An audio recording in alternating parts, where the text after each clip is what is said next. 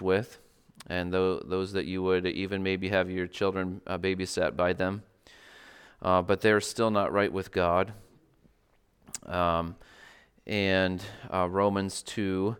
Um, let's look at verse 24 that I mentioned was quoted from Ezekiel 36. For as it is written, the name of God is blasphemed among the Gentiles because of you. The name of God is blasphemed.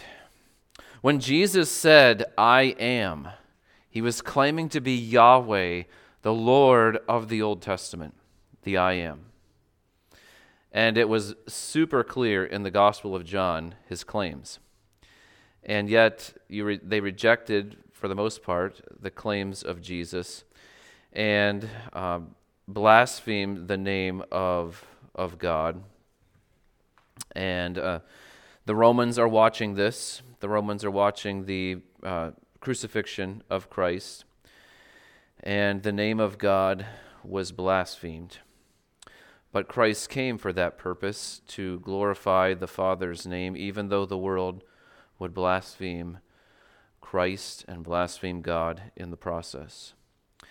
And here, Paul says to the Jewish people in particular, very religious people, of which he was part of before, as we have read through the book of Acts and heard his testimony several times about how adamant he was for the law of God, for the ways of God, for the name of God and try to stamp out this sect that he thought was uh, a false religion until Jesus uh, knocked him off his horse, likely, and on his face uh, before him. So the name of God is blasphemed among the Gentiles. So, what is the solution in Ezekiel? Ezekiel is fascinating because it's a very pretty dark book, similar to Jeremiah, in how much judgment is in that book.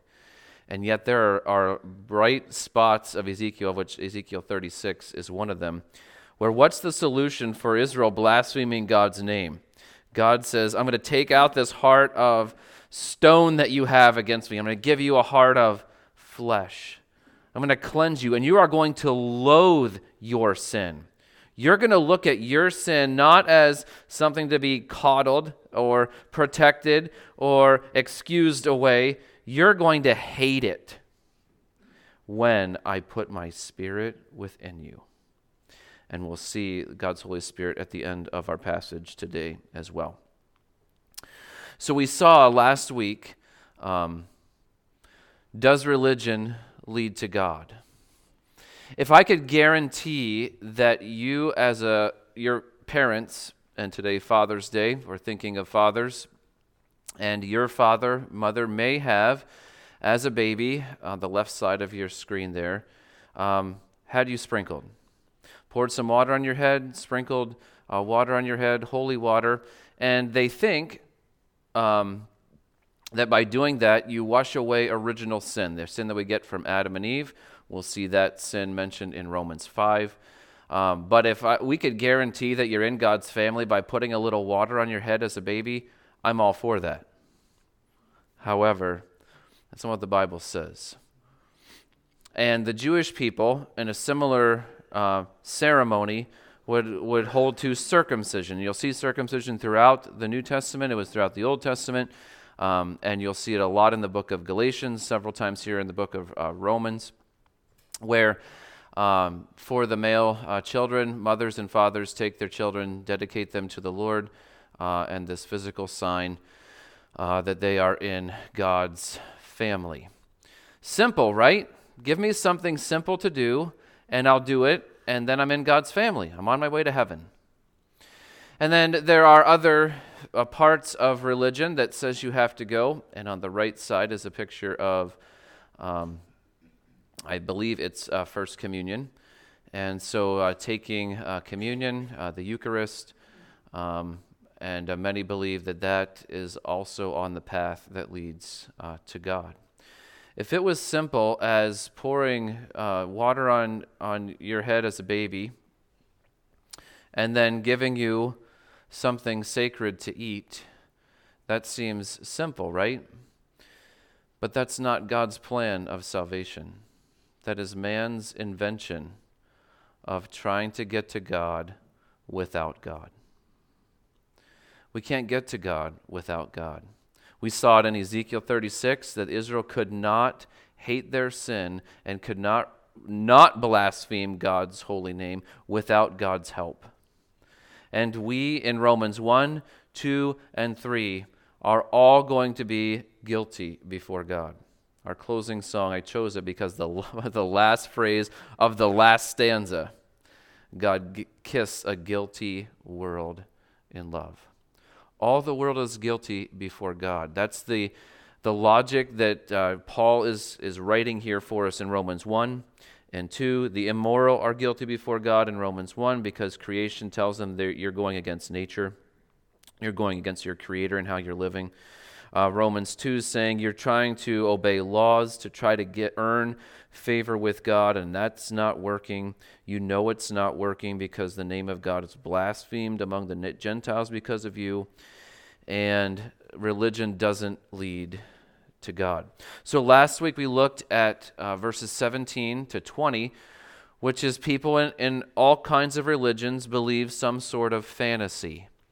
Fantasy is a make believe world, a world that doesn't exist except in your mind, in the mind of those that are leading this world. And this uh, fantasy goes along these lines My religion can lead me to heaven. I can earn my way to heaven. I just have to follow the right laws. That's a fantasy world. It's not part of God's real world. And Paul's going to expose that in verses 17 to 20. We saw that last week with what I do and who I am the questions to lead from fantasy to reality. If you listen to people that share the gospel well, they often find out some of the lies that people are believing, what they're trusting in to earn them favor with God, and then they start questioning that and say, well, if you could be good enough to get to heaven, then why did Jesus have to die? That's a wonderful question that I use often. I think I used it this week on uh, Friday when God led someone uh, to talk to me. And I wasn't looking to talk to this person, but they were right across my path. Um, so, questions to lead from fantasy to reality. Um, finding what someone trust, is trusting in. Uh, if you were to stand before God and He says, Why should I let you into heaven? What would you say? Their answer is what they're trusting in. And as we saw Spurgeon's quote the end of last week, if they're trusting in Jesus plus anything, that's not salvation. That's not the gospel. And so questions are, are meant to lead from fantasy to a reality that's based on truth and not on what I wish to be true. Private sins at the end of our time last time dishonored God and the questions that Paul asks were, were meant to expose private sins of religious people thinking they were right with God, and in their private lives revealed they weren't. So, verse 25 is where we'll pick up today. For circumcision, indeed, is of value if you obey the law. But if you break the law, your circumcision becomes uncircumcision. Now, circumcision medically is an irreversible procedure. But what Paul is saying here is, is talking about spiritually. And if you were to imagine us talking to, instead of Jewish people, but uh, our Catholic friends, and say, Your baby baptism is as if when you break the law, you weren't actually baptized as a baby. and they would gasp. Okay? if you were if Paul was writing this to Jewish people and they're reading what he's writing in Romans 2, almost every verse there's a imagine all the Jewish people who are trusting in their works and their Judaism, all, imagine them all gasp. Okay, why don't you guys all gasp right now? Yes, okay, that's it. That's what it'll be like. Okay, so if you're reading Romans 2 to a Jewish audience who all of them are trusting in their works, and the whole place says, that's what it'll be like. Okay? You can imagine that the weight of, of Romans 2, as Paul went on his missionary journeys from uh, Antioch, uh, Pisidian Antioch, and Lystra and Derbe and Iconium, those four in particular on his first journey, where they chased him down and eventually stoned him.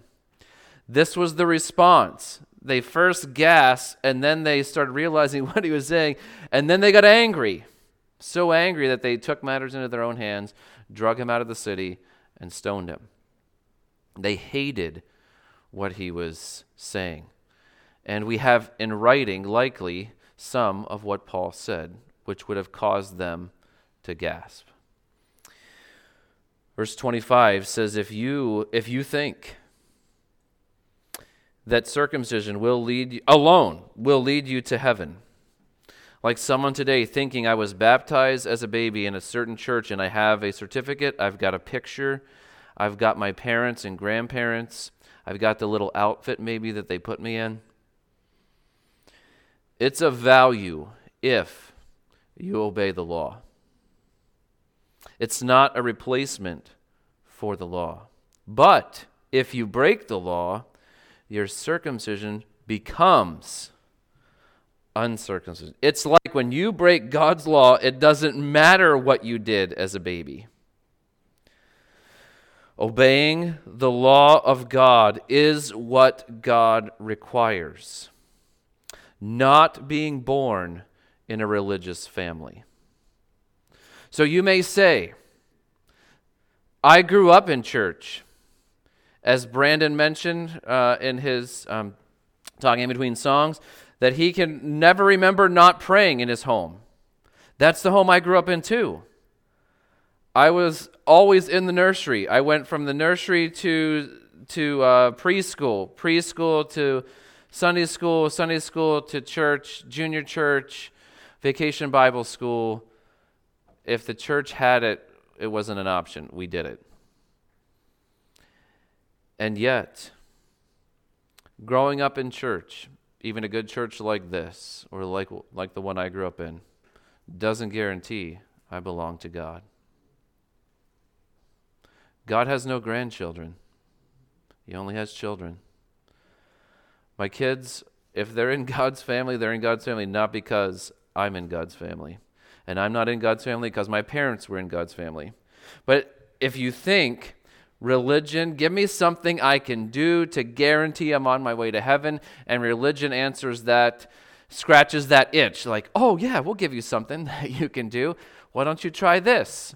Why don't you try this?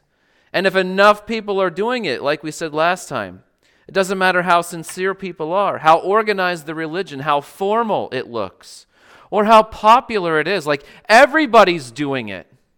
It does not matter. What matters is what God's truth is.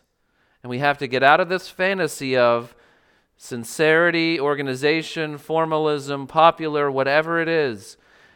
That does not make us right with God according to verse 25. Obeying God's law is what he requires. Not the family that we were born into. Verse 26 continues this thought. So, if a man who is uncircumcised keeps the precepts of the law, will not his uncircumcision be regarded as circumcision?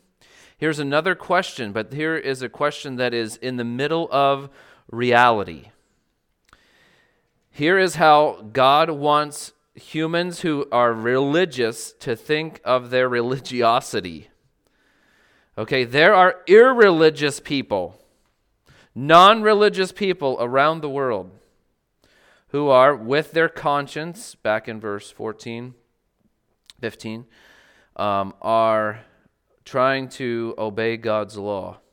They're better than the religious people here, if the uncircumcised and the Jewish people would have looked down severely on anyone uncircumcised, that's why Paul had um, had Timothy circumcised because his mother was Jewish, and if he was going to minister to Jewish people, uh, he would have to um, obey uh, the Old Testament uh, law that way. But Titus not because he wasn't Jewish. Paul didn't require that of Titus. And, uh, but yet, here it says in verse 26 will not um, his uncircumcision be regarded as circumcision. Verse 27 Then he who is physically uncircumcised must keep, oh, but keeps the law, will condemn you who have the written code. And the circumcision, but break the law. You have the written code and circumcision, but you break the law. This sounds like Jesus in Matthew 12 when he said of two different people to a Jewish audience. They hated what he was saying. Okay? They were gasping. They were treating him just like they treated they tried to treat Paul uh, later. He said uh, there were um, many uh, widows in the Paul in the day. This he said not in Matthew 12, but another place uh, when in Nazareth. There were many widows in uh, Elijah's day, but to none of them uh, Elijah was sent, except outside to a Gentile, because she would do what God said. So, by God sending Elijah during the time of famine outside of Israel, there were no widows that would do what Elijah was going to ask her to, hey, make a cake for me. Trust God that whenever you give me the first cake, I'll provide for you. And she did, and she was provided for. He also says, of all of the lepers during Elisha, the guy after Elijah, of all the lepers in Israel, none of them were lined up outside of Elisha's door asking for healing. Why? Why wasn't there a line? It wasn't because there was a lack of power, it was because there was a lack of faith. There was no one in Israel that thought Elisha was actually God's servant who could help me be healed of leprosy. So their line wasn't there. Except for Naaman the Syrian. And as soon as Jesus probably said Naaman the Syrian, people like bristled, gasped. I can't believe he's bringing this story up. But they knew the story in 2 Kings 5. They knew that they were like the Israelites of previous generations, trying with their religiosity to earn favor with God, and in the midst, having a man of God in their midst, didn't even have enough faith to send their sick people, their lepers, to be healed. Did not trust God. Why? They were full of idolatry. They went to the temple of Baal. Baal couldn't provide rain. Elijah exposed that in uh, 1 Kings 18 that uh, Baal was a false god. They were living in a fantasy world. They had they saw the reality that there's only one true God and many of them turned back to God. But just another generation later, Elisha they go back to their idols and they are not obeying God. Oh, but they've got circumcision. At eight days, they go and take their, their uh, boys and perform this surgery. And uh, privately, uh, they physically, they are right with God. But verse 27 says, Those obedient, non religious people will condemn the religious disobedient. So I mentioned uh, Jesus in Nazareth. Now, Matthew 12 is Jesus before the Jewish people, and he talks about um, the Queen of Sheba. And the Queen of Sheba comes, and it says that she will condemn, though she came from probably a thousand miles away. Uh, Sheba is modern day Yemen, south of Saudi Arabia. And she travels all the way to hear Solomon's wisdom. And it sounds like she is a wise uh, person, a, a group of wise people. It sounds like she has a testimony uh, when she comes to visit Solomon. And the Queen of Sheba, to a Jewish audience, would be looked down upon, strictly Jewish. Why? Because she was Gentile. What is she doing in Jerusalem? Why does she have favor with the king? And yet, Jesus says in Matthew 12 that she is more righteous than her generation than in this generation as well. So the obedient non religious will condemn the religious and disobedient. This is reality. It doesn't matter how many times you've sat in a pew like this, does not make you right with God. Doesn't matter how many times my parents took me to church when I couldn't go on my own and how many times they forced me to go to church in my elementary and teen years, that does not make me right with God. It also is for those who are not religious now. Like, I haven't been in church in years. It doesn't matter. It doesn't matter that you weren't baptized as a baby. You can't go back there and do it. You can't go back and be a baby again. It doesn't matter. Because being right with God does not mean following a certain religion. Verse 28 For no one is a Jew, is Jewish, who is merely one outwardly, nor is circumcision outward and physical. okay, a huge gasp again. Like, this is a Jewish audience that, that Paul is trying to connect with, and maybe uh, the, the Christians who are trying to witness to Jewish people, their, their family and friends. And again, he says something that is unbelievable to them, so offensive that they would gasp and say, What are you're out of your mind, Paul? Where did you come up with this stuff? Well, the Holy Spirit of God is inspiring Paul to write this to help religious people to come to this reality. God must transform me. My religion cannot. It doesn't matter what the religion is. It doesn't matter what the list of rules that you've done. Your good works cannot transform you. So Paul says here in verse 28 no one is a Jew who is merely one outwardly. Well, the Jewish people kept records, and if you look at Chronicles and other places, there are lists of families that you could probably trace, and Paul was able to trace his lineage back to the tribe of Benjamin. Benjamin lives over 16, 17, 1800 years before Paul. And Paul's able to, to trace his lineage to that tribe, almost wiped out tribe. We're glad it wasn't wiped out because Paul wouldn't exist. Unbelievable, the lineage. And other strictly Jewish people could trace their lineage back and say, I'm from this tribe, I'm from that tribe. Whoa. Why? Because Jewishness was extremely important to someone who was chosen as God's people. And yet, to be Jewish wasn't to be right with God. It is very clear in this passage. To be Jewish, to perform this ceremony on your eight day old boys is not enough.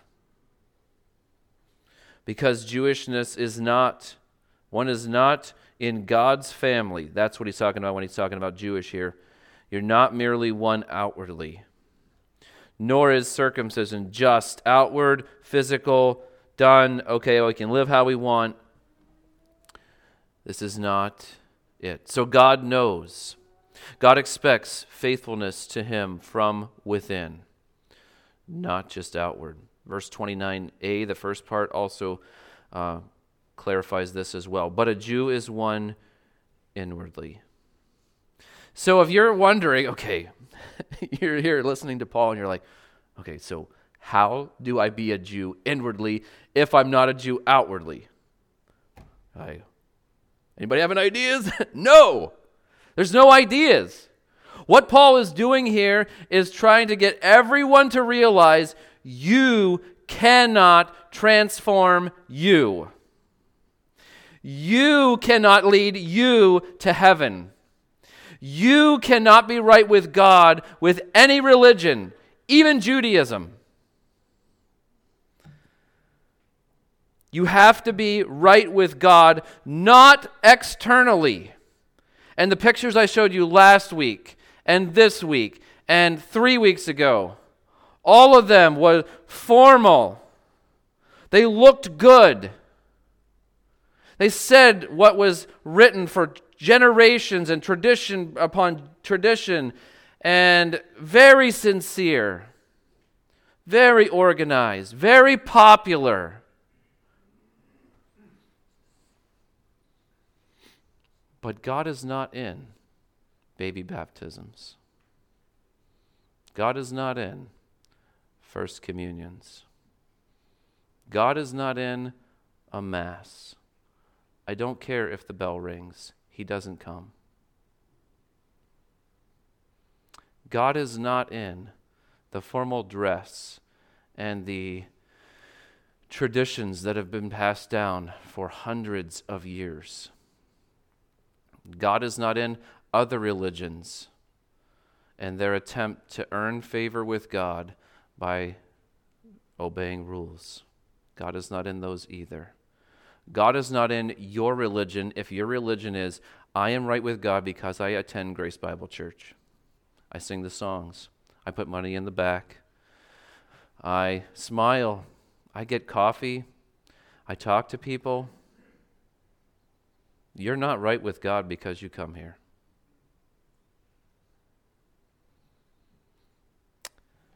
You're only right with God if God transforms you. Let's look at the last part of verse 29.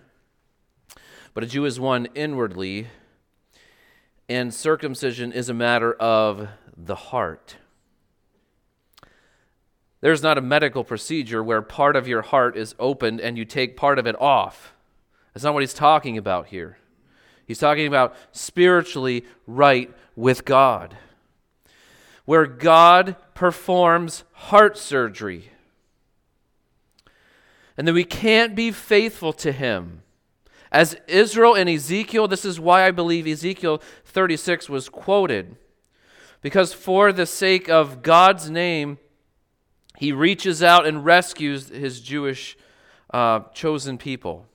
And he realizes as, as much as they have tried, as organized as they were, they've got the temple, they've got sacrifices, they've got priests, they've got tribal leaders, and still, all of this isn't making them right with God. God says, I'm going to put my spirit within you. Capital S, spirit, in Ezekiel 36, 27. I'm going to put my spirit within you, and then, and only then, can you obey me. You can try and try and try and invent religions to try to please God. And if you reject the Word of God, you reject the plan of God, and you reject the Son of God, and you reject the Spirit of God, you will not be transformed. You will be stuck in your religious good works a hamster on a wheel, a lot of energy and going nowhere. And get off frustrated. Like, what was the point of that? Verse 29 concludes Circumcision is a matter of the heart. Who circumcises the heart? It is not a doctor that can do this. It is the Spirit of God that does this. Not by the letter, not by keeping a written code, as we heard earlier, not by obeying all of the right things, not by being at the right place at the right time every Sunday and singing all the right words and giving money and smiling and fellowshipping and leaving. You have to be transformed. It's a matter of the heart. It's done by the Spirit of God. You cannot do this for yourself. You cannot go to a priest. You cannot go to a church. Please don't ask me. I can't circumcise your heart. I won't try.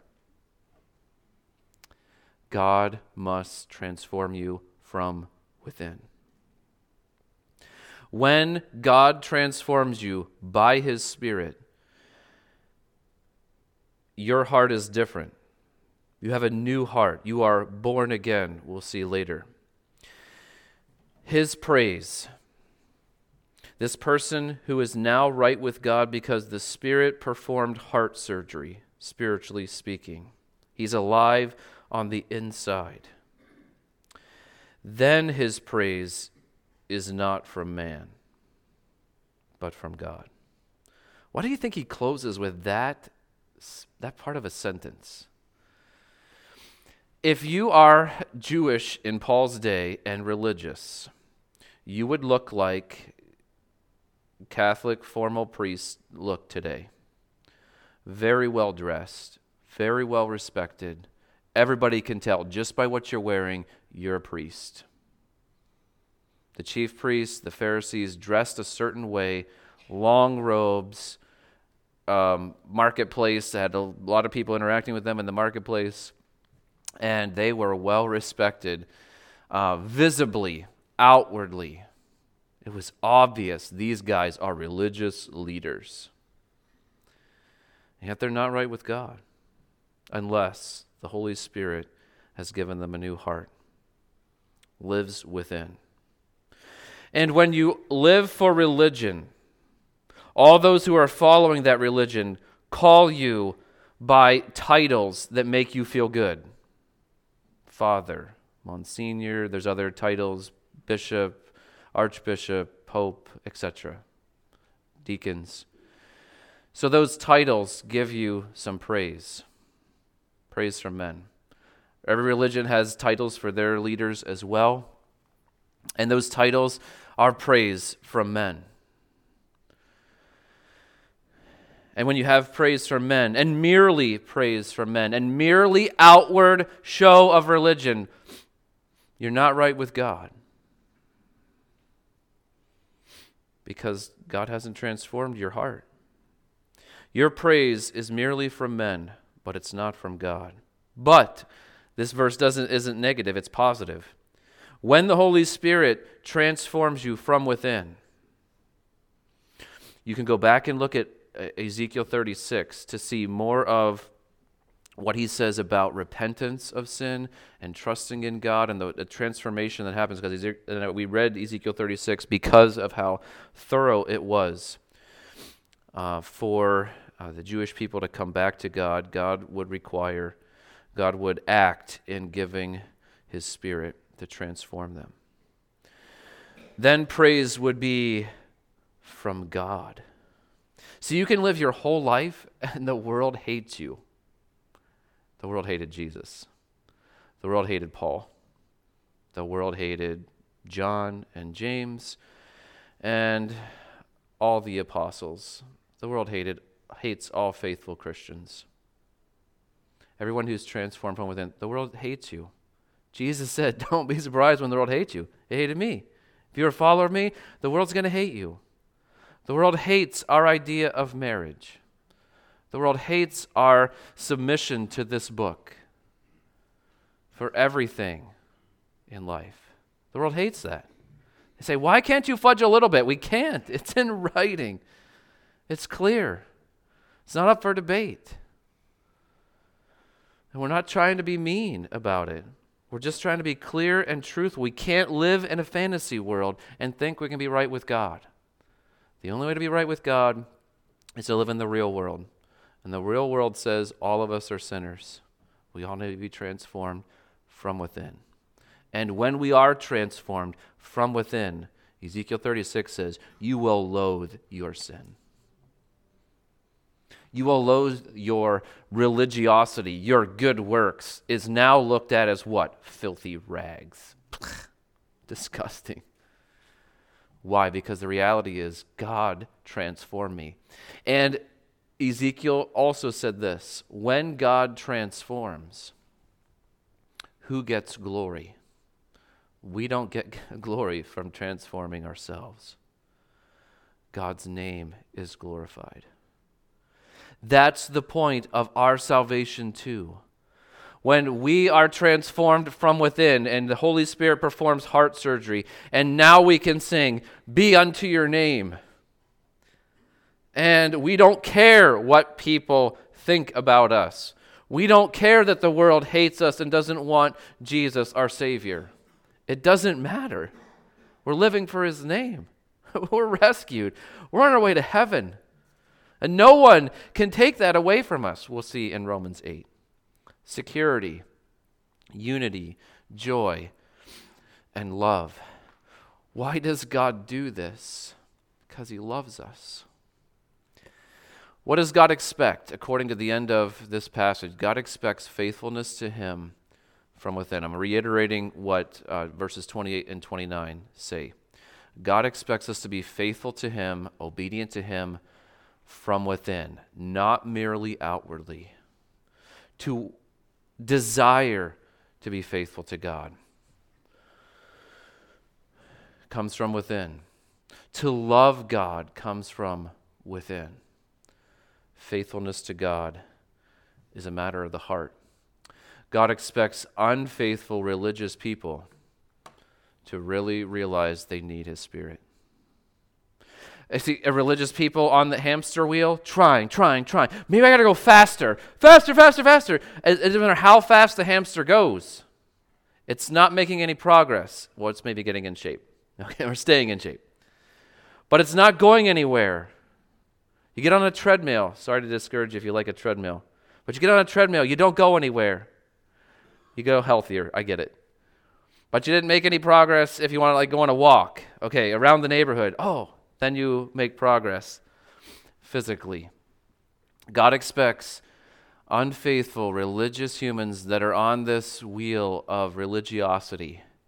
I got to try harder, got to try harder, got to try harder, got to pray more, got to give more. To need His Spirit. It's not about us and our good works, but us relying on the Holy Spirit of God because we're not changed. We're not transformed by ourselves, we're transformed by the Spirit. And then God expects us to want his praise instead of the world's. If you want the world's praise, you'll do everything you can to get it. When you realize as a junior high or teenager that I want to please my friends, wow, I really want to please my friends, and the desire to please the world is extremely strong in your junior, junior high, teen years, and some, some adults never get over that. They want to be stars on YouTube, on, the, on a world stage. They want the world's recognition, the world's paychecks. And they may have it, they may get it if they're talented enough, if they know the right people. But God wants us to want His praise. When we're transformed from within, we will want His praise. And His praise is all we want, and we'll be content with it. Like, I don't care what the world thinks of me. You look at how Paul lived in Acts, that's how he lived. He wanted God's praise. And he didn't care what the world thought of him. And he's that thinking, that mindset isn't just for the apostle Paul because he was the apostle. It's for the average everyday Christian who's transformed from within. God doesn't need spectacular Christians to change the world. He needs humble Christians relying on Him, believers who realize I need God's Spirit to change me. I need God's Spirit to help me obey the law. And I want to please God in this. If you were in Romans 1 through 3 and you're in Ezekiel 36, it is meant to lead the religious along with the moral and the immoral, to throw up their hands in frustration and say, I cannot do what God requires. That's right. That's a good conclusion. That's a reality statement that you have to get to. The highly religious Jewish person in Ezekiel 36 would look at God's revelation, their predicament in captivity, and realize that if they were to consistently obey God as He required, He would have to help them and He does help them by sending His loving Son. Let's pray. Our Father, we thank you for your truth. We know that you love us because you provided everything for our salvation. Help us to trust you. Help us to hate our sin. I pray for those here today who are religious but are not right with you. They know it. Your word has convinced them. They're just going through the motions. I pray that today would be the day that they cry out to you for your spirit to make them alive on the inside, and that their heart would be transformed from a heart of stone to a heart of flesh.